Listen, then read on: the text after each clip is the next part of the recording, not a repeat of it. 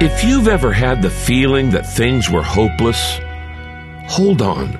You may feel you're facing an impossible situation, but the Bible says God is able to do far more than we would ever dare to ask or even dream of, infinitely beyond our highest prayers, desires, thoughts, or hopes.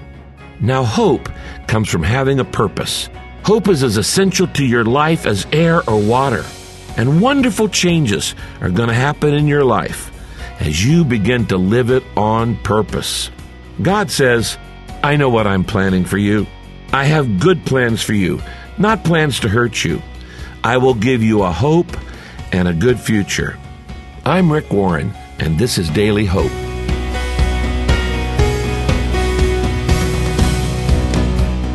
Today on Daily Hope with Rick Warren, we continue in a series called The Invisible War, with part one of a message called Winning the Battle Inside Me, taken from the book of Romans. Here's Rick.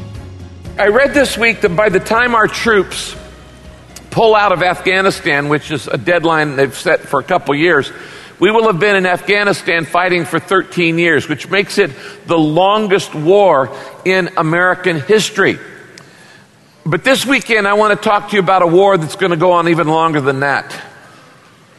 It is the war against you. It is an unseen war. We call it the spiritual warfare that happens in your life from the moment you're born until the moment that you die. This war is far more personal. Now, the Bible tells us that there are three enemies that are warring against you, your family, uh, your soul. And this battle has eternal implications. Now, the Bible tells us that there are three mortal enemies to your life that are out to mess up everything God wants to do in your life. The Bible calls them the world, the flesh, and the devil. The world is the value system around you. The flesh is the old nature within you.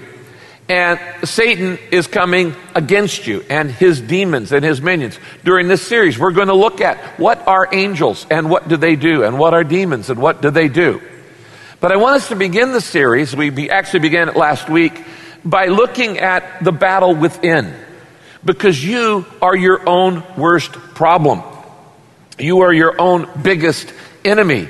You know, I talk to a lot of people who uh, you know, go around and, and they say, you know, I've got so much stress from this boss and I've got so much stress from the kids and I've got so much going on from all these things and, and I've got all these problems in my life. I need to go to Tahiti. The problem with that is when you go to Tahiti, you take you.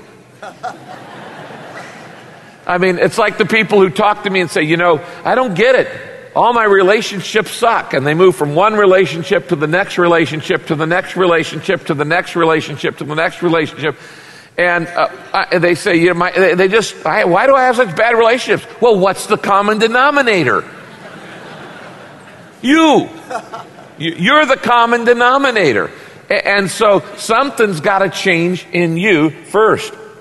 Back in 1970, before many or most of you were born, uh, Walt Kelly, the famous cartoonist, had a, had a pogo cartoon that became an icon in American culture. It's here on the screen. It says, Pogo says, We have met the enemy, and he is us.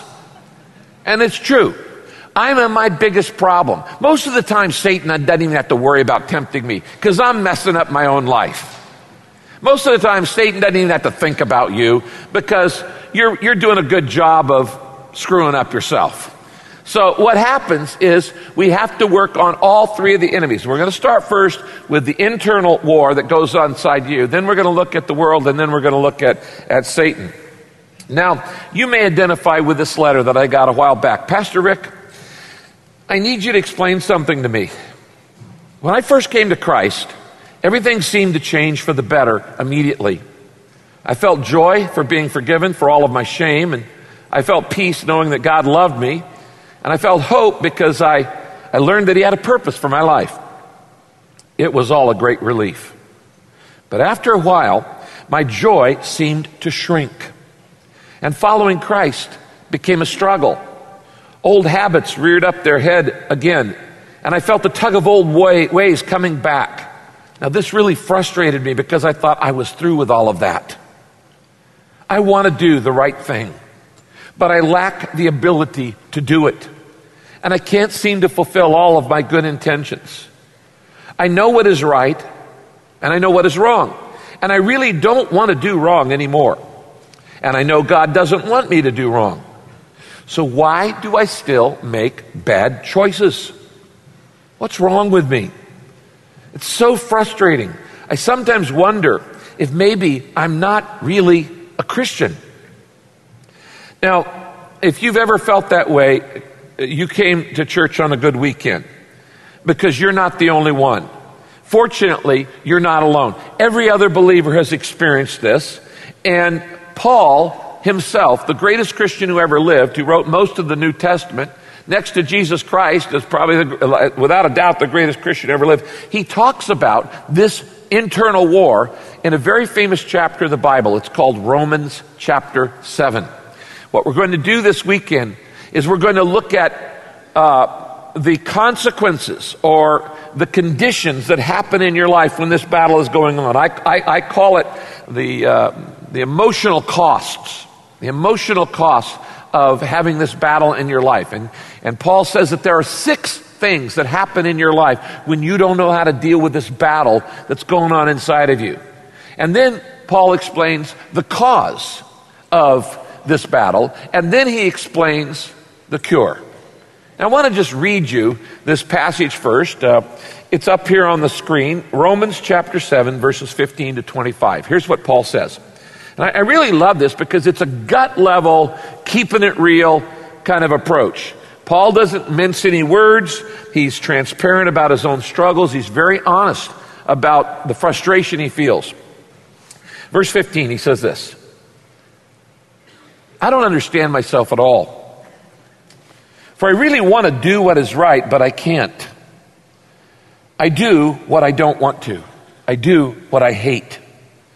Now I know perfectly well that what I'm doing is wrong. And my bad conscience proves that I agree with these laws that I'm breaking. But I can't help myself because I'm no longer doing it. It is sin inside me that is stronger than I am that makes me do these evil things. In other words, you know, I know I, I don't want to gossip, but I end up doing it. I don't want to be impatient, but I end up being impatient. I don't want to say bad things to my kids, but I do. I, I know how to take better care of my health, but I don't. He just goes on, he, on and on about all the things in life. He says, It's sin inside me that's stronger than I am and makes me do these things. He says, I know I'm rotten inside as far as my old sin nature is concerned. But no matter which way I turn, I can't make myself do right. I want to, but I can't. When I want to do good, I don't. And when I try not to do wrong, I do it anyway. Now, if I'm doing what I, I don't want to do, it's plain where the trouble is. Sin still has, its, has me in its grip. He actually starts to seem a little discouraged here, like it's, like it's going to be unchangeable. He says, seems to be a fact of life. That when I want to do what is right, I inevitably do what is wrong. I love to do God's will as so, as, as so far as my new nature is concerned. But there's something else deep within me, uh, in, my, in my lower nature, that is at war within my mind and wins the fight and makes me a slave to the sin that's still within me. In my mind, I want to be God's willing servant, but instead I find myself still enslaved to sin, my, my old ways. So you see how it is. My new life tells me to do right, but the old nature that is still inside me loves to sin. Oh, what a terrible predicament I'm in. Who will free me from my slavery to this deadly lower nature? Thank God. It has been done by Jesus Christ our Lord. He has set me free. Now, can you hear the frustration in this, in, in Paul's voice? Now, Paul is baring his soul. And what's going on here is he's explaining the battle that happens in your life when two things occur. When you try to please God by your own strength, you're going to be frustrated and you're going to fail. When you try to do it on your own strength. And number two, when you try to change things in your life from bad to good by simply willpower, it's not going to work. And you're going to eventually give up. Now, the, the encouragement that ought to be here is Paul is not a new believer. This guy's not a novice. He is a mature believer. He's writing a book that's actually in the Bible. He is a missionary to all of the Roman Empire. He is probably, as I said, the strongest Christian who ever lived next to Jesus himself. And yet he says, You know, sometimes I just can't figure it out. And there's things in me I want to do that are right, but I don't do them. And the things that are wrong that I end up doing. We're going to look in detail at how to win the battle inside you, to change the things that you want to change, but just can't seem to change. That's Rick Warren with the first part of his message, Winning the Battle Inside Me, from the series The Invisible War. Hey, there's more real hope ahead, so stay tuned. Pastor Rick has served the church locally, nationally, and internationally for more than 30 years. He's the author of many books, including The Purpose Driven Life. If you've been helped through Rick's ministry, he'd love to hear your story. So please connect with us through the Daily Hope website at rickwarren.org or just call us 1 800 600 5004. That's rickwarren.org or call us 1 800 600 5004. In a moment, Daily Hope with Rick Warren returns. Why am I alive? Does my life really matter? Have you ever asked yourself these questions or ever wondered about the answers? In his newly expanded book, The Purpose Driven Life What on Earth Am I Here For? Pastor Rick Warren has updated this best selling book with 30 additional hours of teaching, including video chapter introductions, audio lessons, and two brand new chapters. And right now, for a gift of any amount to this daily radio ministry, you can get a copy of this new hardback book. Visit us today at rickwarren.org.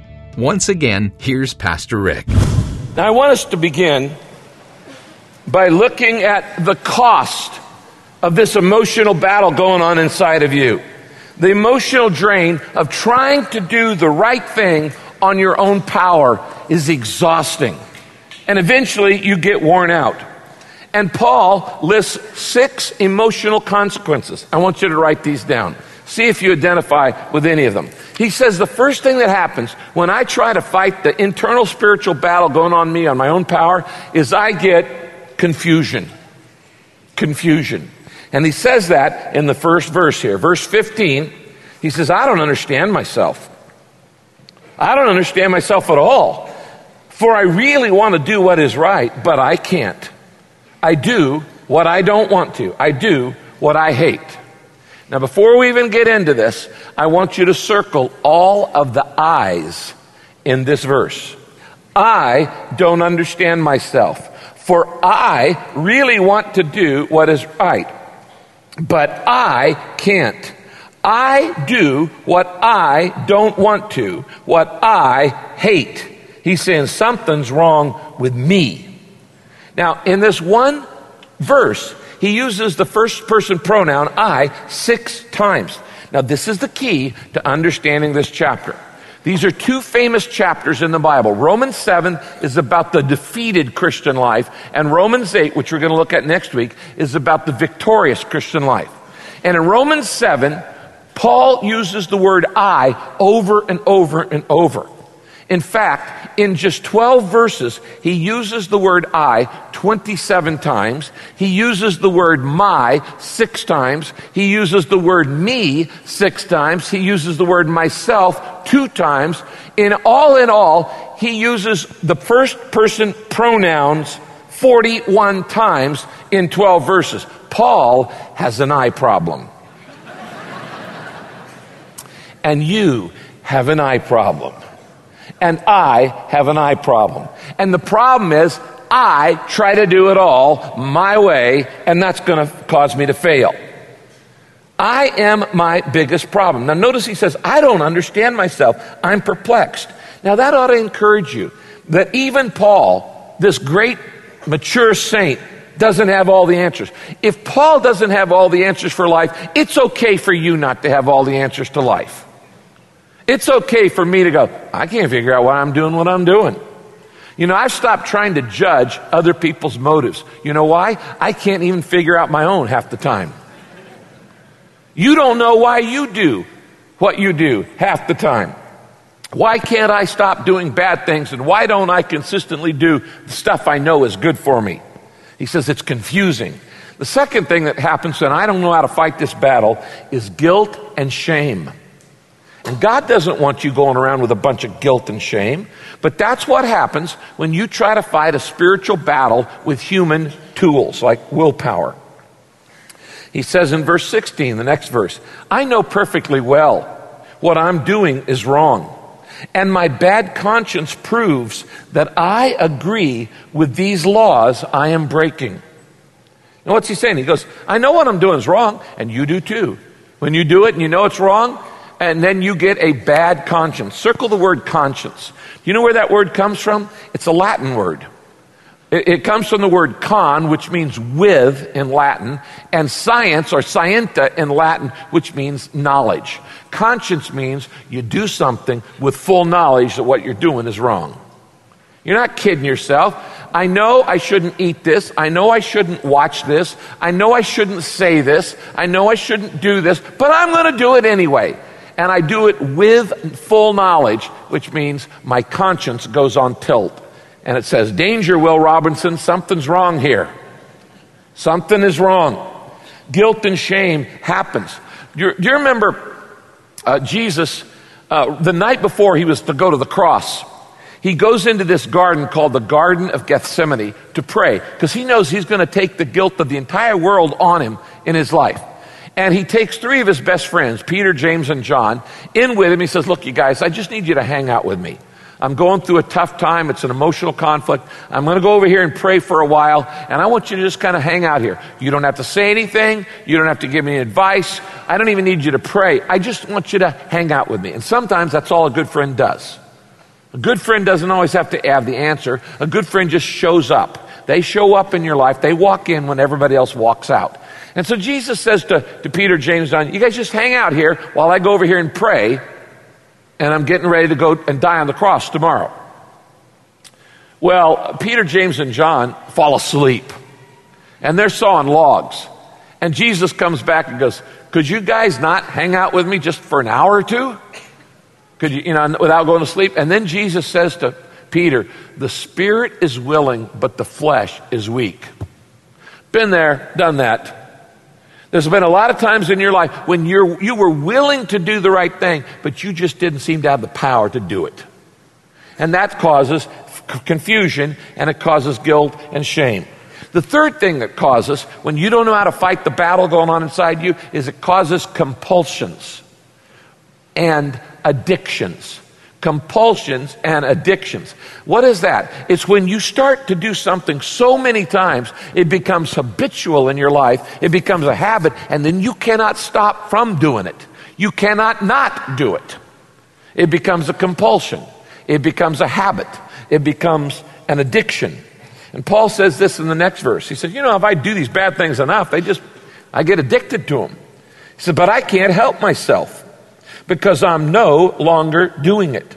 It's sin inside me that's stronger than I am that makes me do these evil things. He says, You know, I got great intentions, but I just can't seem to, to pull it off. Nothing, nothing changes.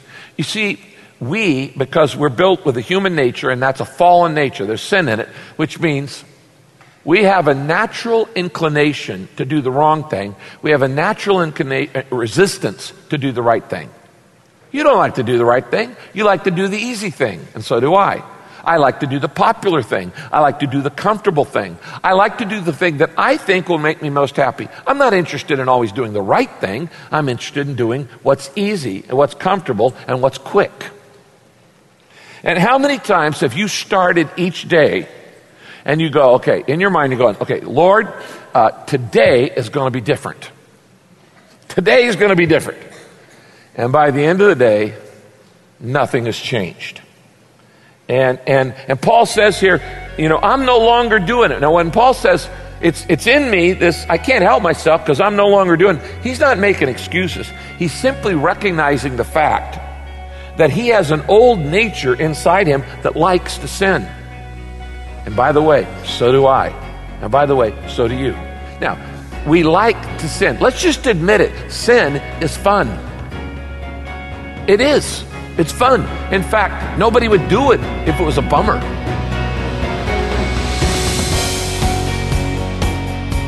That's Rick Warren with Daily Hope. In just a moment, he's going to wrap up today with a critical key to winning the battle inside you. But first, I want to tell you about the Daily Hope website, rickwarren.org. Log on today. At that site, you'll get the entire message you heard today. You can get message notes, sign up for Rick's Daily Hope devotional. You can even access all of Rick's social media links there too. So log on now, rickwarren.org. Please don't forget, Rick really does want to know how today's lesson or his books or another resource has helped you in your walk with Christ. So visit us today at rickwarren.org. And now we have a special book for you for a gift of any amount. And that's to thank you for your financial support of Daily Hope. It's Rick Warren's New York Times bestselling book, The Purpose Driven Life. In this newly expanded book, Rick shares that when battling the invisible war, your starting place must be with God and His eternal purposes for your life. And if you understand your purpose, it leads to healing and empowers you to fight the good fight. So go ahead and give us a call to request your copy of The Purpose Driven Life What on Earth Am I Here For? today. 1 800 600 5004. Number once again is 800 600 5004. Once again, here's Rick. What I'm about to tell you is extremely important, and I need you to understand the distinction. If all you want to do is be forgiven, you just need to admit it to God. The Bible says if we confess our sins, He's faithful and just to forgive us our sins and cleanse us from all unrighteousness. You simply admit to God your sin. But if you want more than forgiveness, you want to change, you want to be healed, you want to be different, then you need to tell more than God. You need to find one other person that you can be open and honest with and share what you're going through. The Bible says it like this in James 5:16. Confess your sins to each other. Notice not to God, to each other and pray for each other so that God can heal you. Not forgive you, but heal you. When a believing person prays, great things happen. James 5:16. You don't need a lot of people in your life to admit all your faults to, but you do need at least one somebody in your life that you're gut level honest with, that you can say, I'm struggling with this. Will you pray with me? Will you hold me accountable? Will you support me? When you have one other person in your life like that, the relief valve is opened, the pressure is off, and the boogeyman is not as big as you thought he was. When someone comes up to me and says, Pastor Rick, I've never told this to anyone else before. I get very excited because I know that is going to be a moment of liberation in their life. So here is my plea to you today. That secret sin that you've kept as a secret for so long, that you've hidden in the dark closets of your life, it's time to get it out.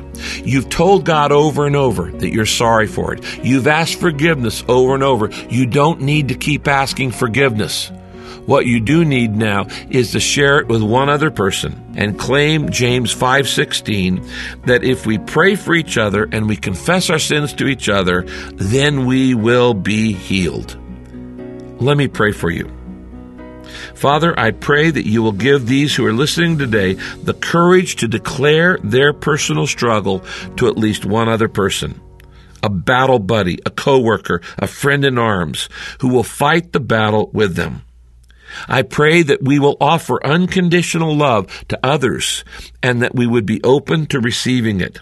Help us to confess our sins, not simply to you, Father, but as you have commanded us to do, to confess them to each other that we may be healed.